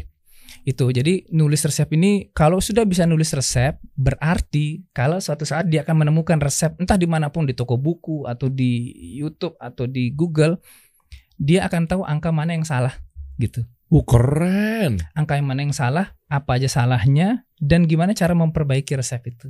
Masalah sama gimana caranya solusinya, kasih solusi itu. Kasih solusinya itu. Uh. Makanya ilmu nulis resep, ilmu memperbaiki resep aja. Saya ngecas kalau misalkan ada yang memperbaiki resep satu lembar itu tujuh koma lima juta. Di luar dari biaya lima belas jutanya. Iya, kalau misalkan itu perusahaan, misalkan dia pengen diperbaiki resepnya, tinggal kasih ke saya, saya perbaiki, ini saya balikin tujuh setengah. Ini baru real konsultan kalau gitu. Iya. Coba chef, tolong dong ini resepnya. Mm-mm. Malu juga ya kalau tiba-tiba balik kok banyak lebih banyak coretannya ketimbang. Yeah, makanya yeah. Di Malaysia ada alumni saya uh. itu uh, dia uh, alumni pertama, uh. kemudian dia pengen saya chef sebenarnya punya pabrik roti, dia bilang oke okay, kapasitas berapa bu? empat ribu biji per hari. Cuman masalahnya gini chef, saya bikin roti tapi saya nggak makan rotinya. Loh kenapa? Keras chef, dia bilang nggak enak lagi gitu. Terus gimana? Jadi bisa nggak diperbaiki? Oh bisa bu. Nah, ini casnya sekian saya bilang. Jadi dia gue setuju, kemudian dia kasih dua resep. Ini resep yang mana yang mau diperbaiki bu? Saya bilang e, kalau menurut saya resep itu bener nggak? Saya bilang dua-duanya salah. Yang satu salahnya tujuh, yang satu salahnya lima. Dia bilang nah yang mana ibu mau perbaiki? Yang kedua aja deh. Dia bilang yang salahnya dikit. Oke saya perbaiki. Saya perbaiki kemudian gini bu, saya tes dulu, saya uji riset dulu di dapur saya. Nanti kalau sudah bener saya kembaliin ke ibu. Ada permintaan nggak terhadap resep ini? Dia bilang ada chef, satu kalau bisa bahan baku diganti yang lebih murah tapi rasanya lebih enak gitu. Oh itu okay. Pengen banget tuh pengusaha begitu tuh. Agak berat nih kan di permintaan. Yang kedua bisa nggak gram adonan itu dikurangi tapi hasil bisa lebih besar. Oke okay, saya bilang. Ada lagi uh, yang ketiga dia bilang hasilnya kalau bisa lebih banyak dari resep asal gitu. Oke okay, saya coba gitu. Kemudian saya tes dua tiga hari gitu. Saya laporan ke alumni, bisa bu, ini sudah lulus uji, saya bilang. Oke, saya terbang ke Kuala Lumpur, ke pabriknya dia. Akhirnya kita tes bareng-bareng. Jadi begitu roti pertama keluar dari oven, satu keluarga habis makan satu loyang. Wow, wah ini chef, dia bilang ini baru enak banget banget dia bilang. Dan dia dari produksi empat ribu itu dalam dua tiga bulan kemudian naik sekarang. Terakhir itu ke angka lima belas ribu per hari, lima belas ribu biji per hari. Masya Allah, bismillah, luar biasa. Iya, alhamdulillah. Dan terakhir dia bilang kita sudah ke angka dua puluh ribu chef per hari sekarang. Sebenarnya uh, kita ada permintaan nih kalau dipenuhi semua itu tiga puluh lima ribu biji per hari pun bisa sebenarnya. Cuman kita uh, pabrik belum bisa. Jadi mereka nambah kapasitas mesin. Mereka beli beli mesin baru dari Kunik Belanda, lumayan murah harganya lima ratus juta. Lumayan murah, lima ratus juta. Juta gitu. Itu murah ya? Murah itu. Murah ya? Uh, ya sih, Masya Allah. Kayaknya aset studio saya gak nyampe segitu tuh. Jadi kenapa saya katakan murah? Kalau kita katakan mahal, berarti kita bikin mindset kemiskinan dalam otak kita. Wah, di callback sama beliau nih guys, mantap. Iya. Karena Allah sebagaimana prasangka hambanya. Hambanya, iya. Kalau kita katakan uh. mahal, Allah tidak akan mampukan kita sampai kapanpun. Ubah Sam, mindsetnya berarti. Makanya kalau orang mengatakan, wah Haji Froda mahal ya, tiga ratus juta visanya, murah banget. Apa susahnya bagi Allah mendatangkan kita sekeluarga Haji Froda gitu loh?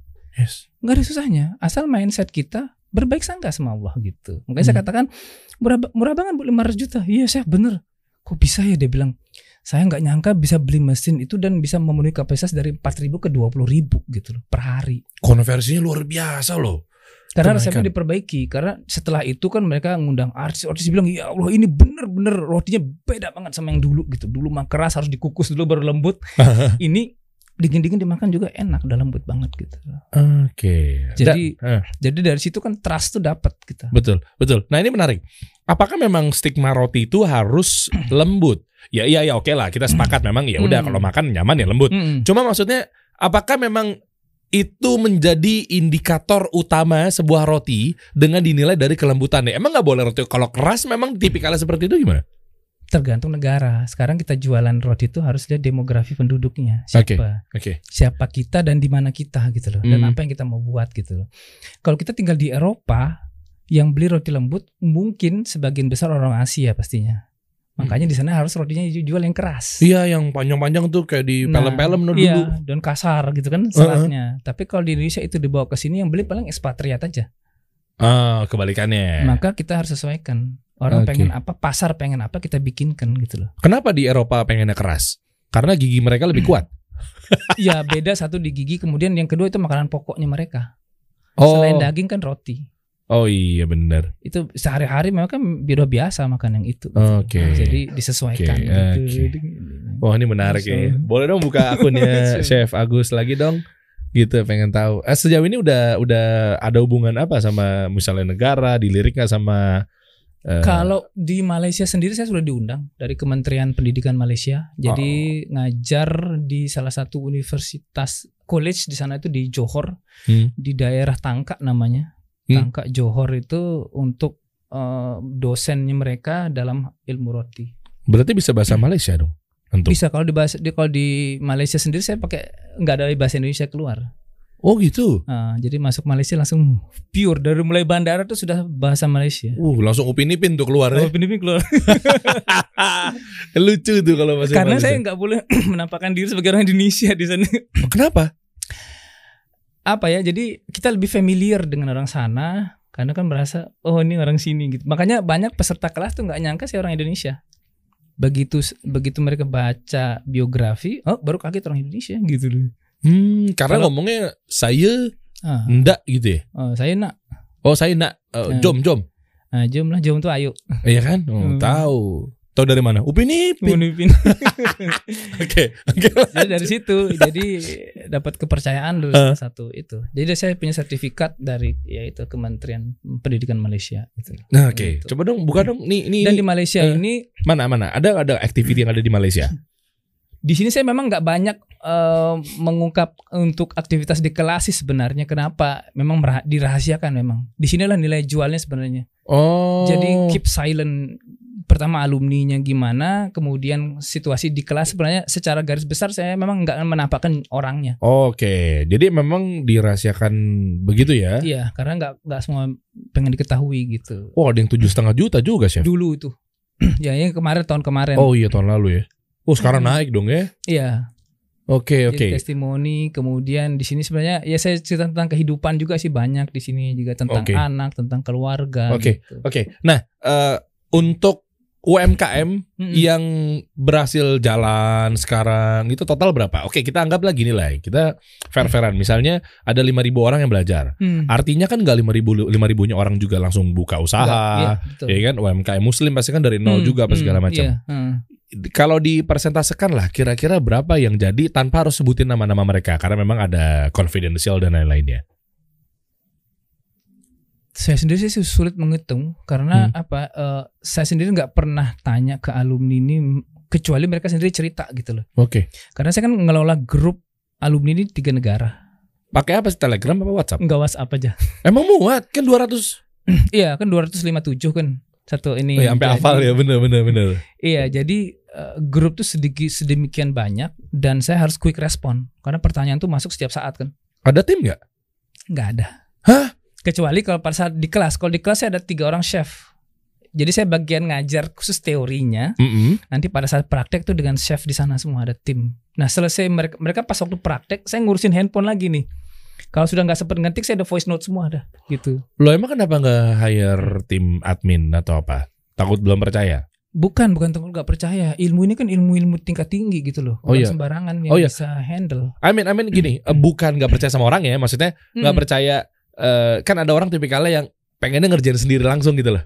Iya, uh, iya. Ada yang seperti itu. Cuman saya sendiri gini, uh, masalahnya kan ilmu riset tentang ilmu rohani ini kan nggak banyak yang menguasai hmm. di Indonesia. Kecuali orang yang pernah dikerja di pabrik tepung gitu.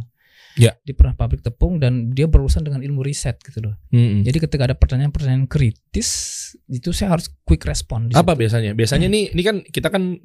Chef Agus ini kan kasih solusi lah mm. buat teman-teman yang memang mm. biasanya kan apa marketnya berarti kan kalau sekarang yang menyimak nih kan lo punya pastry, yeah, uh, lo punya bakery, uh, gitu-gitu lah yeah, ya, uh. kue-kue apa segala macam kan sama mm. lah ya mungkin ya. Yeah. Nah artinya uh, biasanya apa sih yang mereka kendalakan? Kalau udah belajar apa-apa keras? Biasanya empuknya, uh, apa?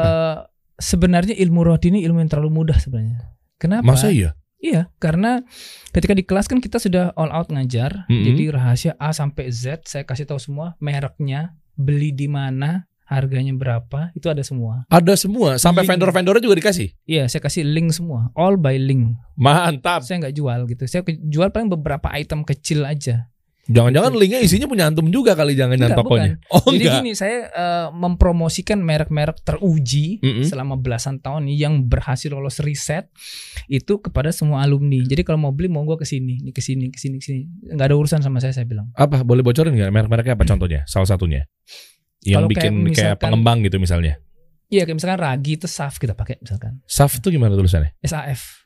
Oh S A F itu, ya gitu, karena itu. itu yang kualitas paling tingginya. Itu yang kualitas paling tinggi, paling okay. bagus kayak gitu. Jadi kita langsung bocorin gitu semua kita dan itu tanpa di endorse gitu. Oke okay, oke, okay. Ini jangan dibuka semua. Kalau pengen tahu ikutan yeah. kelas, kasih tahu ntar lu catet. Kan banyak orang nanya kenapa chef nggak minta endorsean. Satu saya bilang, saya nggak bisa begini sama manusia. Saya bilang, hmm. meskipun dalam hal bisnis kecuali mereka minta. Hmm. Kalau mereka nggak minta ya sudah, saya promosikan apa yang di riset itu lulus lulus uji. Hmm. Itu saya akan promosikan tanpa saya dibayar pun saya akan promosikan gitu. Hmm. Jadi, nah terus saya dapat keuntungan apa? Hmm. Ya kan gitu.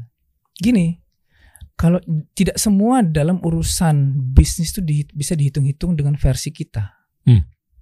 Ada yang versi value-nya nanti kita dapat nanti. Gitu loh. Hmm. Contohnya gimana? Kan saya promosi ini sekian belas merek, sekian puluh merek yang kita pakai dan harus pakai itu. Jangan diganti-ganti saya bilang. Diganti resiko tanggung sendiri saya bilang. Hmm. Jadi saya buka rezeki orang-orang yang kerja di merek itu. Nanti Allah buka rezeki saya dari jalan lain. Oh. Min haitsu la yahtasib saya bilang. Hmm. Jadi bagi saya sendiri saya mudahkan urusan. Ini kan merek-merek banyak merek lokal saya buka. Uh, dia punya channel gitu untuk orang beli barang ke situ gitu ke merek ini gitu loh. Meskipun saya nggak di endorse, it's no problem bagi saya sendiri karena saya teruji karena saya bukan orang bayaran yang mempromosikan merek tertentu based on endorse tapi based on riset semua. Hmm. Jadi saya dapat trustnya publik gitu loh. Oke, okay, tapi gini chef bisa hmm. juga kan cara monetize-nya hmm. dengan ngegandeng mereka jadiin B two G nggak tahu. Eh B two B sorry, nggak tahu. Ini mindset saya mindset bisnis ya, yeah. nggak tahu mungkin di chef seperti apa punya pandangan lain. Misalnya langsung aja ke tadi S A F misalnya, mm. ya kan dia punya ragi mm. terbaik apa segala macam. Iya mm. kan tinggal gandeng aja kita tinggal akad di situ. Kalau yang masuk dari gua secara mm. affiliate misalnya, kalau ngomongin sulit, digital marketing. Agak sulit kenapa? Karena ini kan alumni tersebar di Indonesia nih, dari Aceh sampai Papua. Oh khusus di Indonesia aja? Iya, jadi mereka kan beli di, di T B K toko bahan kue gitu loh, nggak langsung ke S A F-nya karena kan itu kan dia istilahnya su- uh, supplier. Oh iya. Ini iya. kan udah lewat distributor, agen oh, ke iya, T B K iya. terakhir gitu loh. Diurus pun gimana caranya susah juga ya? Sulit karena kan alumni tersebar kecuali kita beli satu kontainer gitu. Iya. Disebar beda cerita, tapi kan nanti cost-nya, penghantarannya, pengirimannya kan beda gitu. nggak bisa juga gitu loh. Linknya aja, nggak tahu sudut pandang digital marketing nih. Linknya kecuali, aja. Kecuali ordernya di sini gitu. Kecuali uh, dia punya ininya, tapi mereka nggak jual sedikit masalahnya. Apa tuh? Ya produk-produk ini kan kalau kita langsung ke distrib ke importer langsung, mereka nggak jual sedikit. Oh iya. Itu masalahnya iya, iya, gitu iya. loh. Oke oke lanjut lanjut lanjut. Ya jadi ya saya promosikan sekarang. Saya cari nyarinya di mana? Saya bilang di online. Hmm. Karena saya sendiri ngajar di Bandung, base-nya di Bandung itu, saya nggak belanja ke T B K, saya bilang, saya beli online, udah Gojek nganterin gitu. Hmm. Udah saya nggak, saya pernah mau bukan apa-apa sih, malas saya keluar dengan macetnya Bandung itu gitu loh. Oh Bandung sekarang macet banget ya? Eh, macet dan kita kan ke beberapa tempat, nggak satu tempat kita harus belanja gitu kan, nggak hmm. bisa di satu tempat, jadi harus ke beberapa tempat dan ini ngabisin udah setengah hari lebih. Iya, betul. Daripada saya begini, mending saya jawabin pertanyaan. Karena alumni lagi case darurat nih, siap di, udah kalis belum sih adonan gitu loh. Saya harus gerak cepat ngejawab gitu loh. Kalis tuh apa? Kalis ini adonannya udah pas belum ngaduknya gitu. Oh, oke. Okay. Sebelum diangkat gitu kan. Itu bukan empuk ya. Kalis tuh udah udah udah udah cocok udah nih. Pas gitu ya. Sebelum diproses. Iya, sebelum diproses gitu. Itu okay. kan butuh gerak cepat gitu untuk ngejawab gitu loh. Nah, kita okay. quick respon harus di situ gitu loh. Meskipun okay. saya punya tim tiga orang di belakang, cuman mereka kan bukan di bagian jawab pertanyaan nanti. Hmm, oke. Okay. Nah, gitu. sip sip, menarik. Gini, uh. Chef, uh, boleh nggak dibocorin? Bukan yang diisi kelas deh, tapi sesimpel hmm. mungkin kan banyak nih teman-teman yang minta hmm. dikasih solusi ya, hmm. buat terkait sama ya bisnis kue, roti dan hmm. lain-lainnya. Hmm. Apa sih hal-hal yang perlu diperhatikan? Misalnya, contoh, uh, ya sepuluh hal inti lah.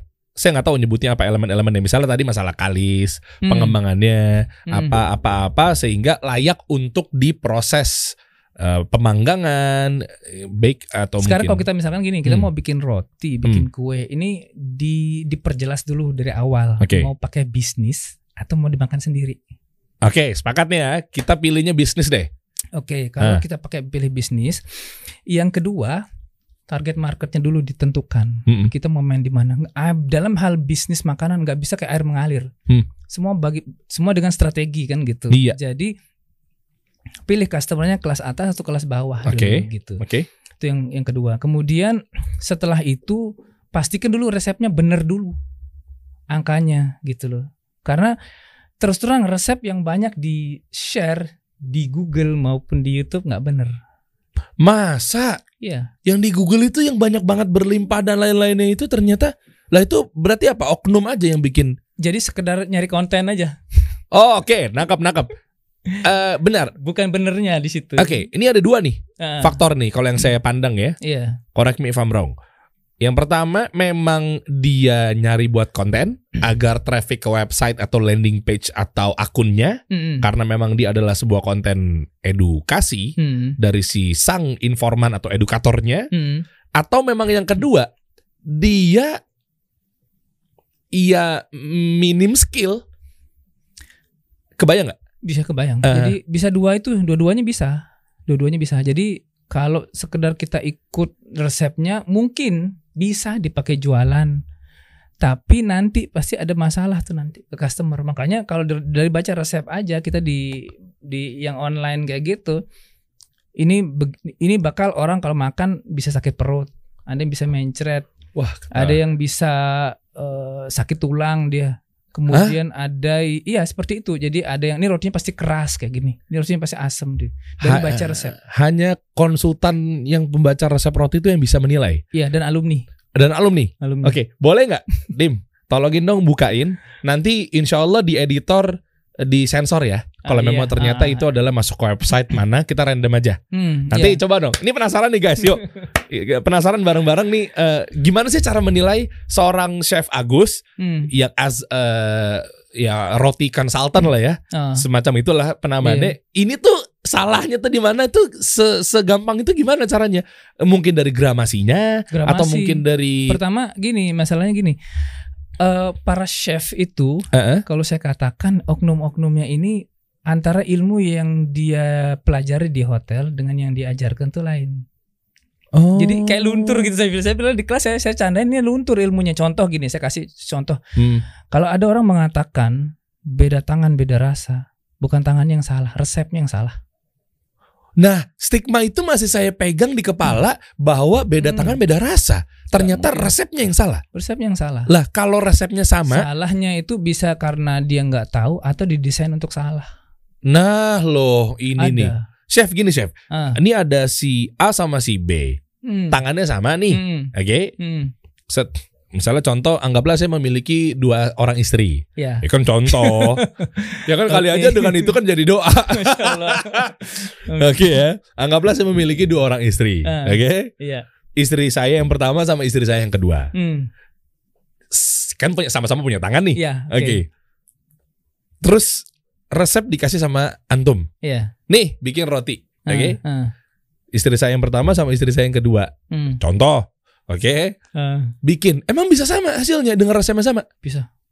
Hah? Bisa. Berarti saya masih tercemplung di kubangan yang stigma bahwa beda tangan beda rasa dong. Iya, itu berarti resepnya salah. Saya kasih bocoran ya. Contoh yang resep yang salah itu gini. Karena kalau di hotel, para chef itu semua dengan dengan gramasi yang sangat akurat. Makanya gonta-ganti chef di hotel rasa tetap stabil. Kenapa? Oh. Karena bawang putih digram, bawang merah digram, terasi digram, serai digram, jahe digram. Mereka nggak ada siung di hotel tuh, tidak pakai uh, satu ruas jari. Emang iya? Iya nggak ada, gram semua. Iya kan biasanya mama tuh di rumah tuh. Nah, oh begitu ini. Dia ngajar, masuk di YouTube apa tuh di demo-demo. Oke ibu, bawangnya lima siung, bawang putih. Ini siungnya Brebes apa siung Cina? Wow, ngerti saya. Ya, ya. Ini yang bikin rasa tuh begini, nggak pernah stabil hmm. karena nggak punya gramasi. Oke. Okay. Kalau di ilmu roti, kalau ilmu-ilmu di roti yang misalkan di, di roti Eropa gitu kan, tepung satu cup. Ya. Cupnya ini cup yang kayak gimana gitu loh. Terus gula satu sendok makan. Sendok makan kita apa sendok makan orang Amerika? Itu kan beda besarnya. Oh iya ya. Disitulah okay. tidak benar resepnya itu, dari situ udah salah betul. Garam satu sendok teh. Sendok teh siapa yang dipakai ukuran di sini gitu loh. Okay. Tapi kalau pakai gram, satu gram kita sama mereka mesti sama, nggak mungkin beda. Iya benar. Bisa jadi mungkin di sendoknya dia jadinya lebih kecil. Iya. Di sendok kita jadinya full. Iya. Tapi sementara gram masih sama. Iya. Oh ini makanya saya masih nyantol stigma. Iya sih, stigma beda tangan beda yeah. rasa tuh hanya emak-emak, karena emak-emak asal begini.